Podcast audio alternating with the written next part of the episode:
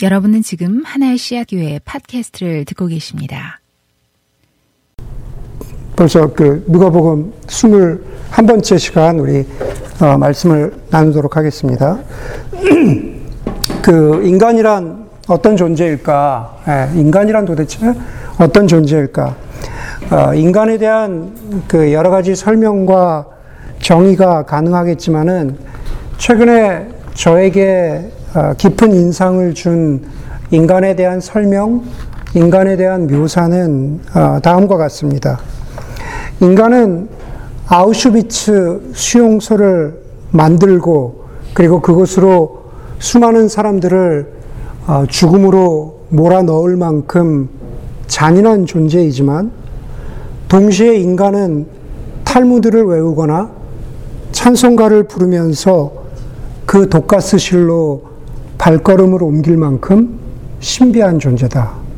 저 같은 장소에서 벌어진 두 가지 인간의 모습에 대해서 말하고 있습니다.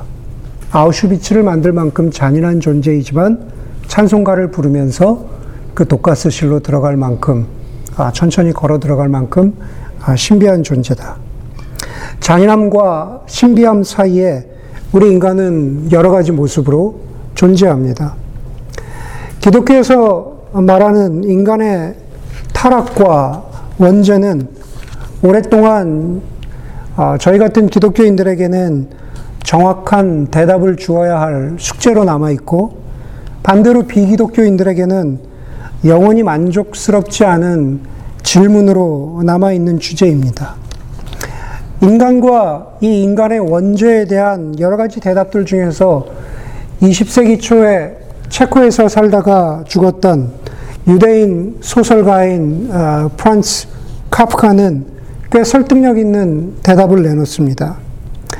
카프카에 따르면 이렇게 말하죠. 우리 인간은 죄라는 것은 없다고 생각합니다. 그렇기 때문에 심판도 없다고 여깁니다. 하지만 인간은 내심 자신이 불결하다는 것을 압니다. 죄도 없고 심판, 도 없는데 우리 인간이 스스로 어, 내 자신이 불결하다라는 것을 안다라는 겁니다. 죄 없고 심판이 없다고 생각하는 인간이 스스로 불결하다고 느끼는 이 자각, 이 깨달음은 어디에서 비롯된 것일까? 어떤 경우에는 신학자나 목회자들보다 소설가들이 인간의 진실에 훨씬 더 근접해 있을 때가 많이 있습니다. 또 다른 소설가인 알렉산더 솔제니츠는 같은 시대를 카프카와 더불어서 같은 시대를 산 것은 아니지만 그러나 카프카의 질문에 대답을 대답 아닌 대답을 이렇게 하고 있습니다. 아, 솔제니친에 따르면 선과 악을 가르는 선은 국가나 계급이나 정당이 아니라 모든 인간의 마음 정중앙을 통과한다. 다시 말해서 무엇인가 저와 여러분들의 마음 속에 선과 악을 가르는 선이 통과하고 있다라는 것입니다. 인간이 스스로 불결하다고 깨닫는 것, 인간이 죄인이라고 깨닫는 것은 국가의 기준이나 자신이 속한 사회나 문화나 socio political class 혹은 자신이 지지하는 정당이 결정해 주는 것이 아니라 결국은 무엇인가 내 마음의 정중앙을 통과하는 어떤 선이 나를 불결하다고 느끼게도 하고 혹은 나를, 나를 그냥 깨끗하다라고 느끼게도 한다라는 사실입니다. 잔인함과 신비함 사이를 걷고 있는 인간 혹은 불결함과 죄인됨을 결정해주는 마음의 선을 막연하게 느끼고 있는 인간. 그럼에도 불구하고 아무런 일이 없는 것처럼 그렇게 살고자 하고 살아가고 있는 인간, 그 인간이 궁극적으로 추구하는 것은 무엇일까? 기독교인, 비기독교인 상관없이 인간이라면은 결국 궁극적으로 우리가 추구하면서 살아가고 있는 것이 무엇일까? 결국 그것은 목숨이죠, 목숨. 목숨이라고 우리 말, 말할 수 있습니다. 목숨이라는 것은 단지 내 목숨이 붙어 있다라고 하는 육체적인 살아있음을 의미하기도 하지만, 그러나 동시에 어, 목숨이 있다. 나는 목숨을 붙잡는다라고 했을 때 그 목숨은 호흡이기도 하고 생명이기도 하고 어떤 때는 자존심이기도 하고 어떤 때는 삶의 이유나 목적이기도 합니다. 사람에게 어떤 사람에게 목숨은 사랑이기도 하고 의리이기도 하고 부유함이도 부유함이기도 합니다. 여기서 부유함이라는 것은 돈이 많다라고 하는 부유함, affluence가 아니라 인간의 어떤 상태가 풍성하다고 하는 번영의 상태죠. flourish라고 하죠. flourishing 한다 라고 하는 그런 의미에서 부유함이라고 말할 수 있습니다. 바로 그 인간의 번영, 그 flourishing의 근원이 되는 것은 어떤 사람에겐 돈이고 나는 나는 부유하다. 나는 flourish하다. 내 삶은 풍성하다. 난 내 삶은 번영스럽다 라고 할 때 그 근원이 되는 것이 어떤 사람에게는 돈이기도 하고 명예이기도 하고 사랑이기도 하고 아, 자식이기도 하고 공동체이기도 하고 그 무엇이 되었던 간에 그것을 내 목숨처럼 여길 때 그것이 우리에게 목숨이 되는 겁니다. 각자에게 목숨이 되는 겁니다.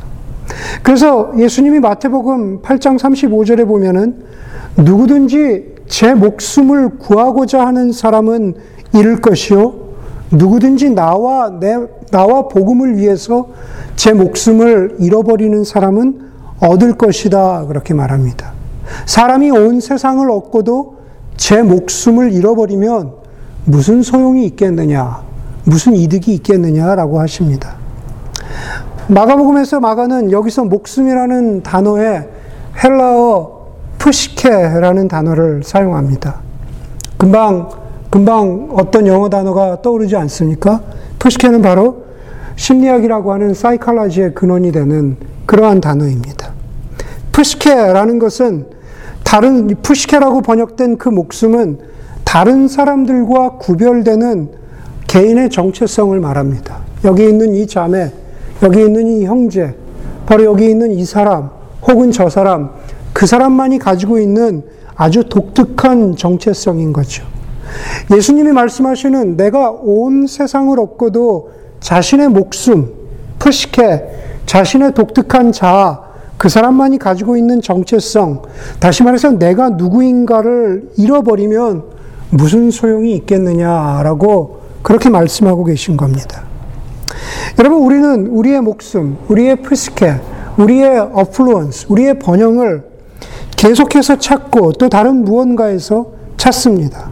그런데 예수님은 제가 마, 말씀드린 그런 목숨 혹은 목숨들, 그렇죠. 내가 목숨만큼 소중하게 여기는 것, 세상의 그러한 어떤 그러한 것들, 그러한 것들을 구하는 사람은 결국 모든 것들을 잃어버릴 것이다. 그렇죠. 세상, 사람이 온 세상을 얻고도 제 목숨 같은 그러한 것을 잃어버리면 무슨 소용이 있겠느냐. 그러나 나와 복음을 위하여, 다시 말해서 나와 복음을, 예수님을 알고 복음을 발견하게 되면 결국에는 목숨도 얻을 것이다. 내가 누구인지 자신의 분명한 살아갈 이유와 목적을 알게 될 것이다. 라고 그렇게 말씀하고 계신 겁니다. 여러분, 우리는 소위 지금 post modern이란 시대에 살아가고 있습니다. post modern이라고 하는 시대 정신 가운데에서 살아가고 있습니다.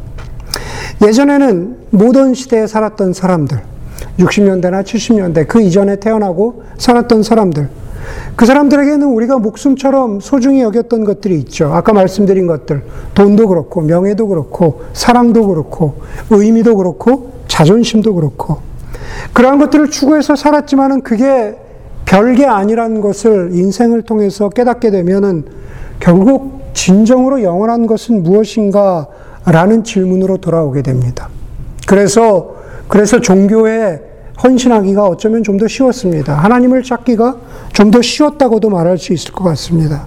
그러나 밀레니얼 세대, X세대, 요즘 같으면 뭐 Z세대를 지나가면서 영원한 진리를 찾으려고 하는 노력들이 통계에 따르면 15%, 10%, 5% 계속해서 떨어지는 거죠. 그것을 찾고 있는 노력 자체가 없어지는 겁니다. 그러한 통계들을 보면서 혹은 꼭 통계를 이야기하지 않더라도 우리 주변에서 영원한 것에 대한 관심이 전혀 없는 사람들을 보면서 우리는 당황하고 무엇이 문제일까라고 고민합니다. post modern 세대의 특징은 어떤 변하지 않는 진리가 있다라는 것, 어떤 영원한, 영원하고 변하지 않는 진리나 확실성에 우리가 도달할 수 있는 믿음을 상실한 것이 그것이 바로 post modern 시대의 특징입니다. 영원한 것이 있는데 그것이 있는 건지 없는 건지도 모르겠지만 거기에 도달, 우리가 도달할 수 있다는 믿음을 상실한 거죠. 두 가지 다를 상실한 것. 네, 그것이 바로 포스트 모던 세대의 특징입니다. 그렇기 때문에 이 시대, 시대 정신 가운데 하나는 결국은 내가 어떻게 느끼고, 내가 어떻게 생각하고, 내가 어떻게 결정하느냐가 중요합니다. 왜 그러냐면 어떤 영원한 진리란 것이 있지 않기 때문에 어떤 주체도, 어떤 엔티티도, 어떤 실체도 확실한 것은 없기 때문에 내가 믿고 내가 결정하고 내가 이것이다라고 믿는 것이 그것이 확실합니다. 내가 중요한 거죠. 아마 미국에서 내가 중요한 것, 나의 결정, 내 개인의 결정이 중요하다라는 것을 법적으로, 법적으로 보여준 가장 대표적인 것이 바로, 바로 낙태에 관한 대법원의 소송인 Planned Parenthood 대 케이시 소송입니다. 그렇죠? Planned Parenthood 대 케이시 소송. 이에 대해서 대법원의 미국의 대법원의 판결이 이렇습니다. 판결을 내리면서 대법원의 판결 가운데 이러한 문장을 담고 있습니다. 자유의 핵심부에는 한 권리가 있는데 존재에 대해서, 의미에 대해서, 우주에 대해서, 그리고 인생의 신비에 대해서 우리 각자의 개념을 정의할 수 있다는 권리다. 인생에 대해서든 우주에 대해서든 존재 의미에 대해서든 우리는 우리 각자가 그 개념을 나름대로 디파인 할 수 있다. 그러니까 너희들 하고 싶은 대로 해라. 그죠? 아주, 아주 심하게 얘기하면. 자신이 결정하는 대로 예, 우주에서부터 낙태에 이르기까지 자신의 결정권이 중요하다라는 것이 그것이 바로 대법원의 결정이었습니다. 자신의 결정이 자유의 핵심이고 그것에 따라 인간이 살아갈 기준을 만든다는 겁니다. 그러다 보면 마지막에 남는 것은 결국 자유로운 자아입니다. 그냥 자유로운 자아. 예, free self. 여러분 프리하고 싶으세요? 예. 어느 것에도 속박되지 않고 내 마음대로 내 원하는 대로 어, 살아갈 수 있는 자. 뉴욕 맨하탄의 팀 켈러 목사님은 예를 들어서 예를 이렇게 들고 있습니다. 자유로운 자아에 대한 예를.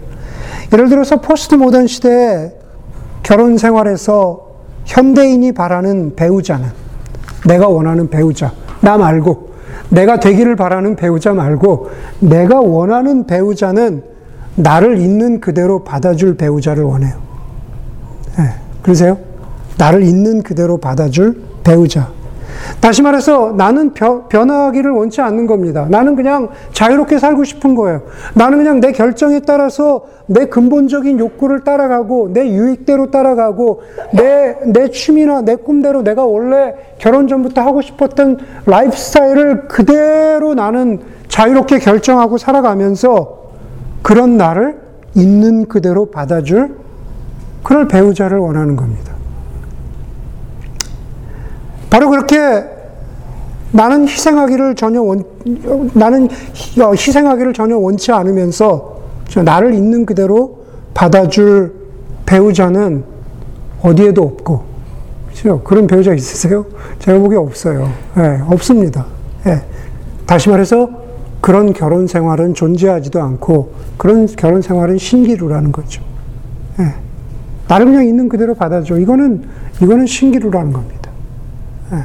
아마 대부분 여러분들이 이미 그것을 이해할 만큼 충분히, 예, 충분히 사셨으리라 생각을 합니다.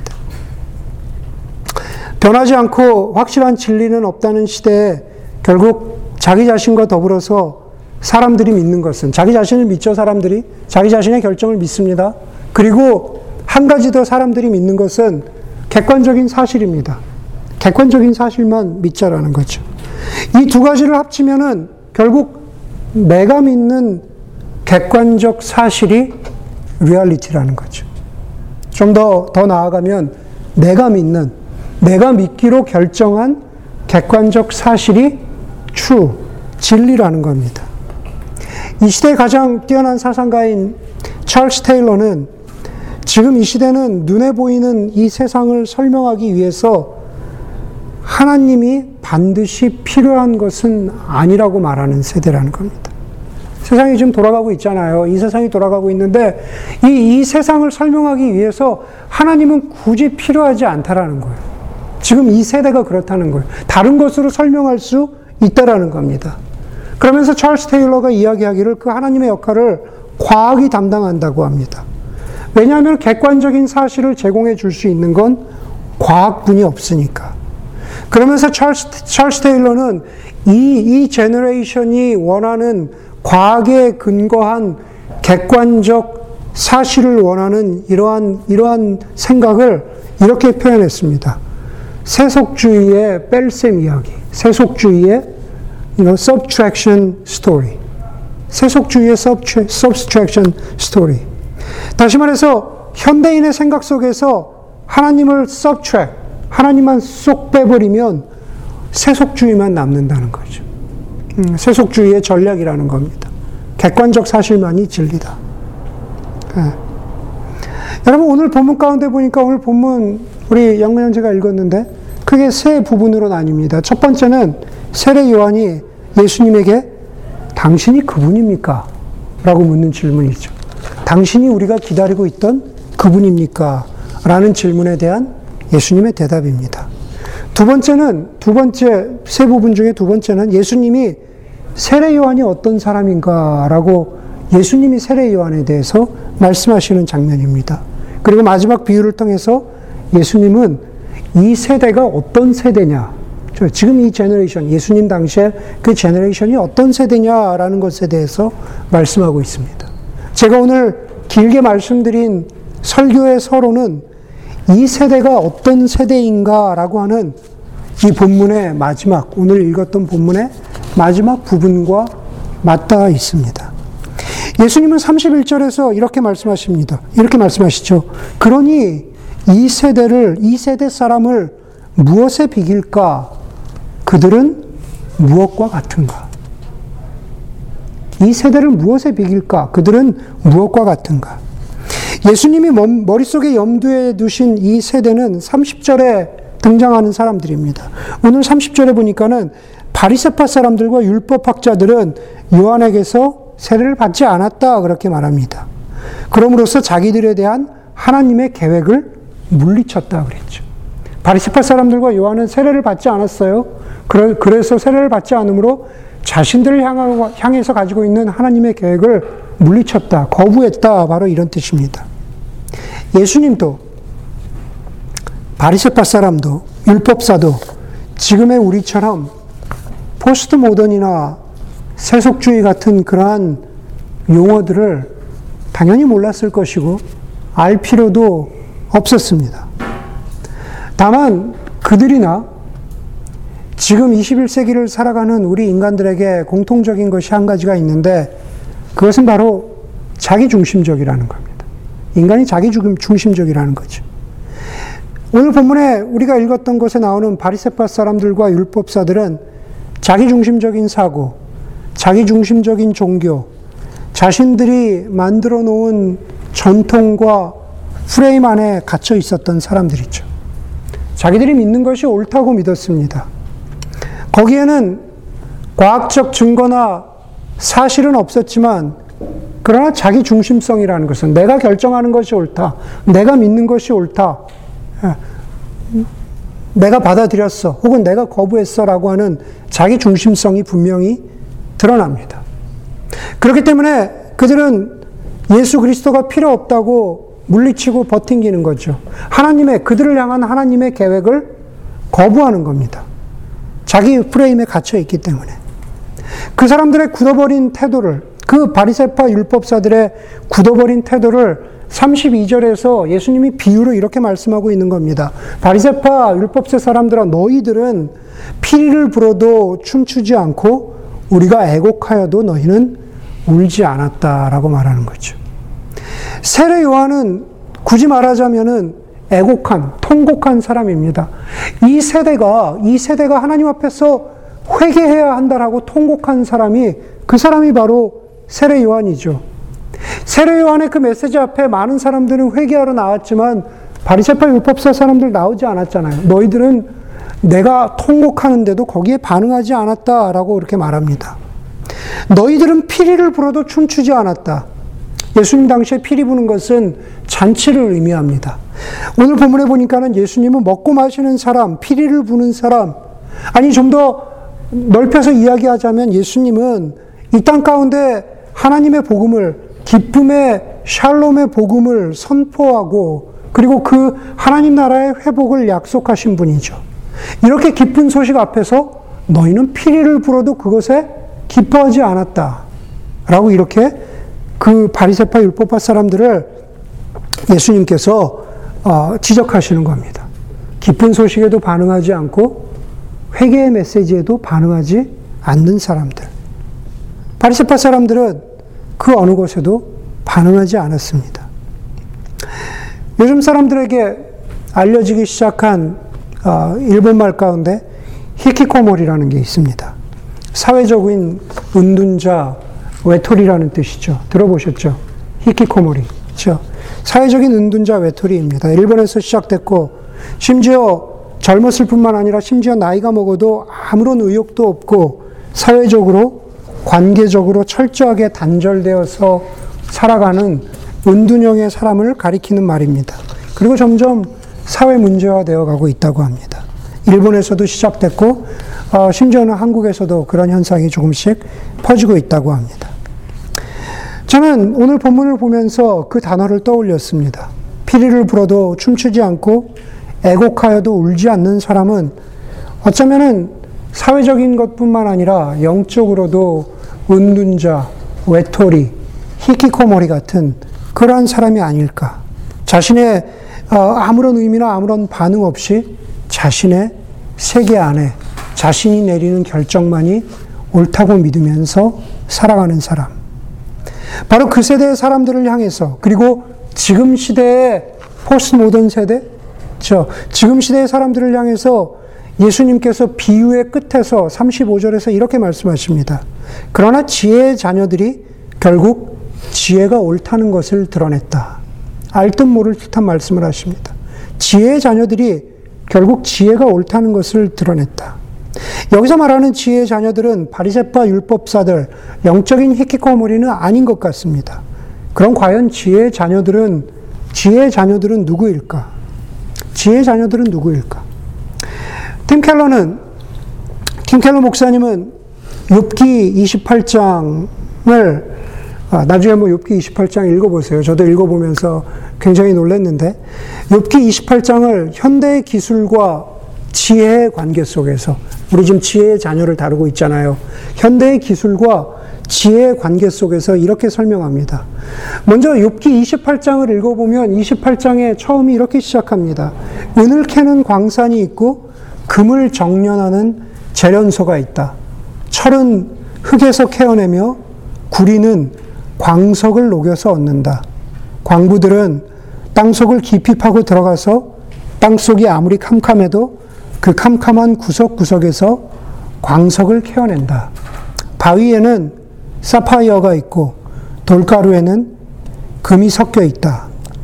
강의 근원을 찾아내고 땅에 감추어진 온갖 보화를 들추어낸다. 광석을 캐는 것, 깊은 광산으로 들어가서 광물을 캐는 것, 보석을 캐는 것에 대한 그러한 아, 이야기입니다.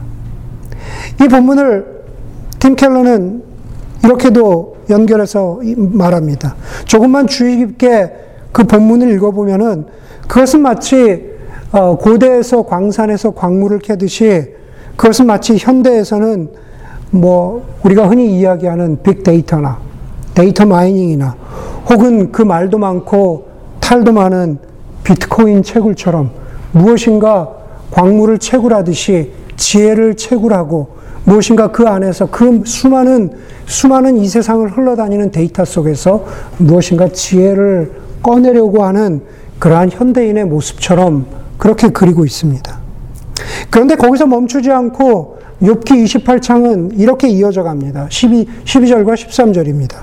그러나 지혜는 어디에서 얻으며 슬기가 있는 곳은 어디인가? 지혜는 사람에게서 발견되는 것이 아니다. 사람은 어느 누구도 지혜의 참 가치를 알지 못한다. 도대체 지혜는 어디에 있고, 우리 인간은 그것을 어떻게 찾고, 또 어떻게 지혜의 자녀가 되는 것일까? 분명한 것은 지금 우리가 보고 있는 이 세상의 수많은 현대의 기술로도 오늘 성경이 말하는 지혜를 발견하도록 도와주는 것은 아니라는 사실입니다. 세례 요한이 오늘 본문에서 세례 요한이 제자들을 보내서 예수님께 할 예수님께 했던 질문은 이것입니다. 선생님이 오실 그분입니까? 선생님이 메시아입니까? 라는 그러한 질문이었습니다. 그 질문을 달리 말하면 바로 이런 질문입니다. 선생님이 바로 그 지혜입니까? 영원한 지혜, 유대인들이 기다리고, 기다리고 있던 그 메시아, 그 영원한 지혜입니까? 라는 그러한 질문이죠. 누가는 예수님이 그 질문에 대해서 어떤 대답을 하셨다라고 하지 않고 무엇을 보여주셨다라고 합니다. 보여주신 것은 바로 21절입니다. 그때 예수께서는 질병과 고통과 악령으로 시달리는 사람을 많이 고쳐주시고 또 눈먼 사람을 볼 수 있게 해주셨다. 지혜에 대해서 물었는데, 당신이 오실 그 지혜입니까? 당신이 올 그분입니까? 라고 했더니만 거기에 말로 대답하지 않으시고 그냥 보여주신 거예요. 사람들을 고쳐주시고 눈먼 사람들을 보게 해주셨다. 그리고 22절이 되어서야 요한의 제자들에게 이렇게 말씀하십니다. 너희가 가서 너희가 보고 들은 것을 가서 요한에게 전해라. 너희가 본 것을 가서 요한에게 알려라. 지혜는 지식이 아닙니다. 물론 지혜는 지식을 포함하지만 지혜는 지식이 아니고 지혜는 객관적으로 검증할 수 없을 때도 있지만 지혜는 이 세상 가운데 들어와서 한 사람 한 사람을 구원하신 한 영혼 한 영혼을 구원하신 예수 그리스도의 하나님의 성육신입니다. 왜 다리를 절던 사람이 낫게 되고 나병 환자가 깨끗하게 되고 죽었던 사람이 살아났는지를 지식으로는 객관적인 사실로는 과학으로는 다 설명할 수 없지만 그러나 지혜는 예수님은 그것이 바로 지금 인간의 현실 속에서 일어난 일이라고 말하고 있고 본 그것을 가서 전하라고 그렇게 말씀하고 있습니다. 그렇게 22절에서 말씀하신 후에 23절에서 예수님이 이렇게 말씀하십니다. 나에게 걸려 넘어지지 않은 사람은 복이 있다. 나에게 걸려 넘어지지 않은 사람. 그것은 1차적으로는 세례 요한을 두고 하신 말씀입니다. 세례 요한이 너희가 가서 너희가 본 것을 세례 요한에게 전했는데 세례 요한이 그것을 믿으면 다시 말해서 나에게 걸려 넘어지지 않으면 예, 그러면 세례 요한은 복이 있다라고 말씀하시는 겁니다. 요한에게 그렇게 말씀하신 말씀이 말씀하신 예수님이 우리에게도 저와 여러분에게도 똑같은 말씀을 하십니다. 28절입니다. 28절에 보니까는 내가 너희에게 말한다. 심지어 성경을 읽고 있는 너희에게 말한다.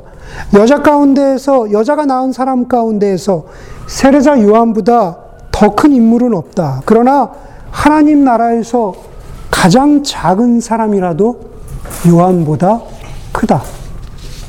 하나님 나라에서 가장 작은 사람이라도 요한보다 크다.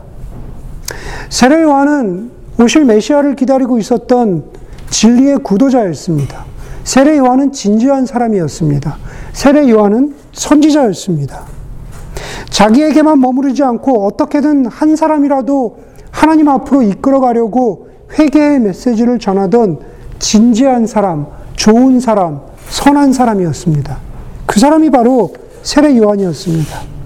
그런데 아무리 작은 자라도 제가 세례 요한보다 크겠습니까? 여러분들이 세례 요한보다 크겠습니까? 아마 모르긴 몰라도 이 자리에 있는 사람 가운데 세례 요한보다 크다고 할 수 있는 사람 한 사람도 없을 겁니다. 그런데 아무리 작은 자라도 하나님 나라에서 세례 요한보다 크다고 합니다. 그것은 무슨 말이냐?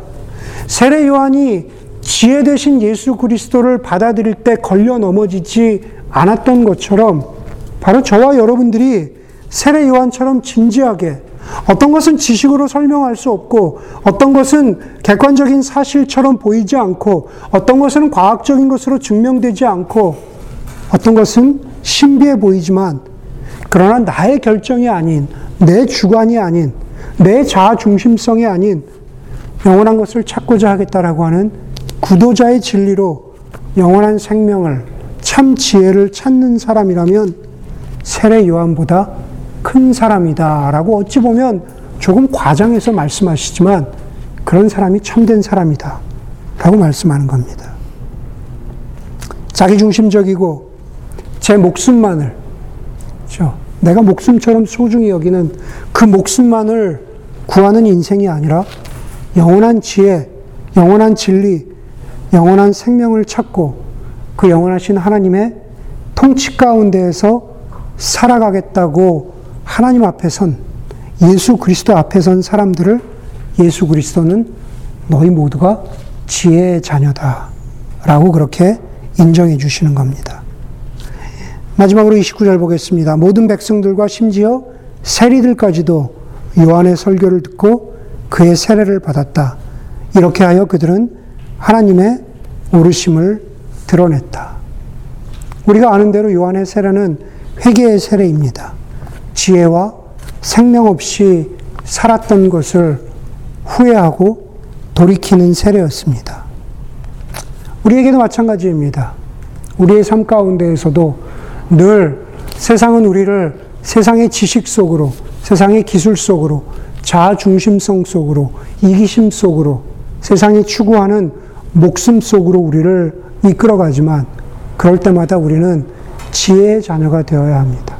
우리 자신을 이끌어서 하나님 앞에 회개로, 지혜로, 영원한 생명으로 하나님 앞으로 나아가는 그 사람을 저와 여러분들을 아, 지혜의 자녀라 일컬어 주실 것입니다. 그렇게 우리의 삶의 일상 가운데에서 진정한 하나님의 지혜가 무엇인지를 찾는 지혜의 자녀들이 될 수 있기를 주의 이름으로 간절히 소원합니다. 우리 시간에 하나님 앞에 어, 성찬으로 어, 함께 드리도록 하겠습니다.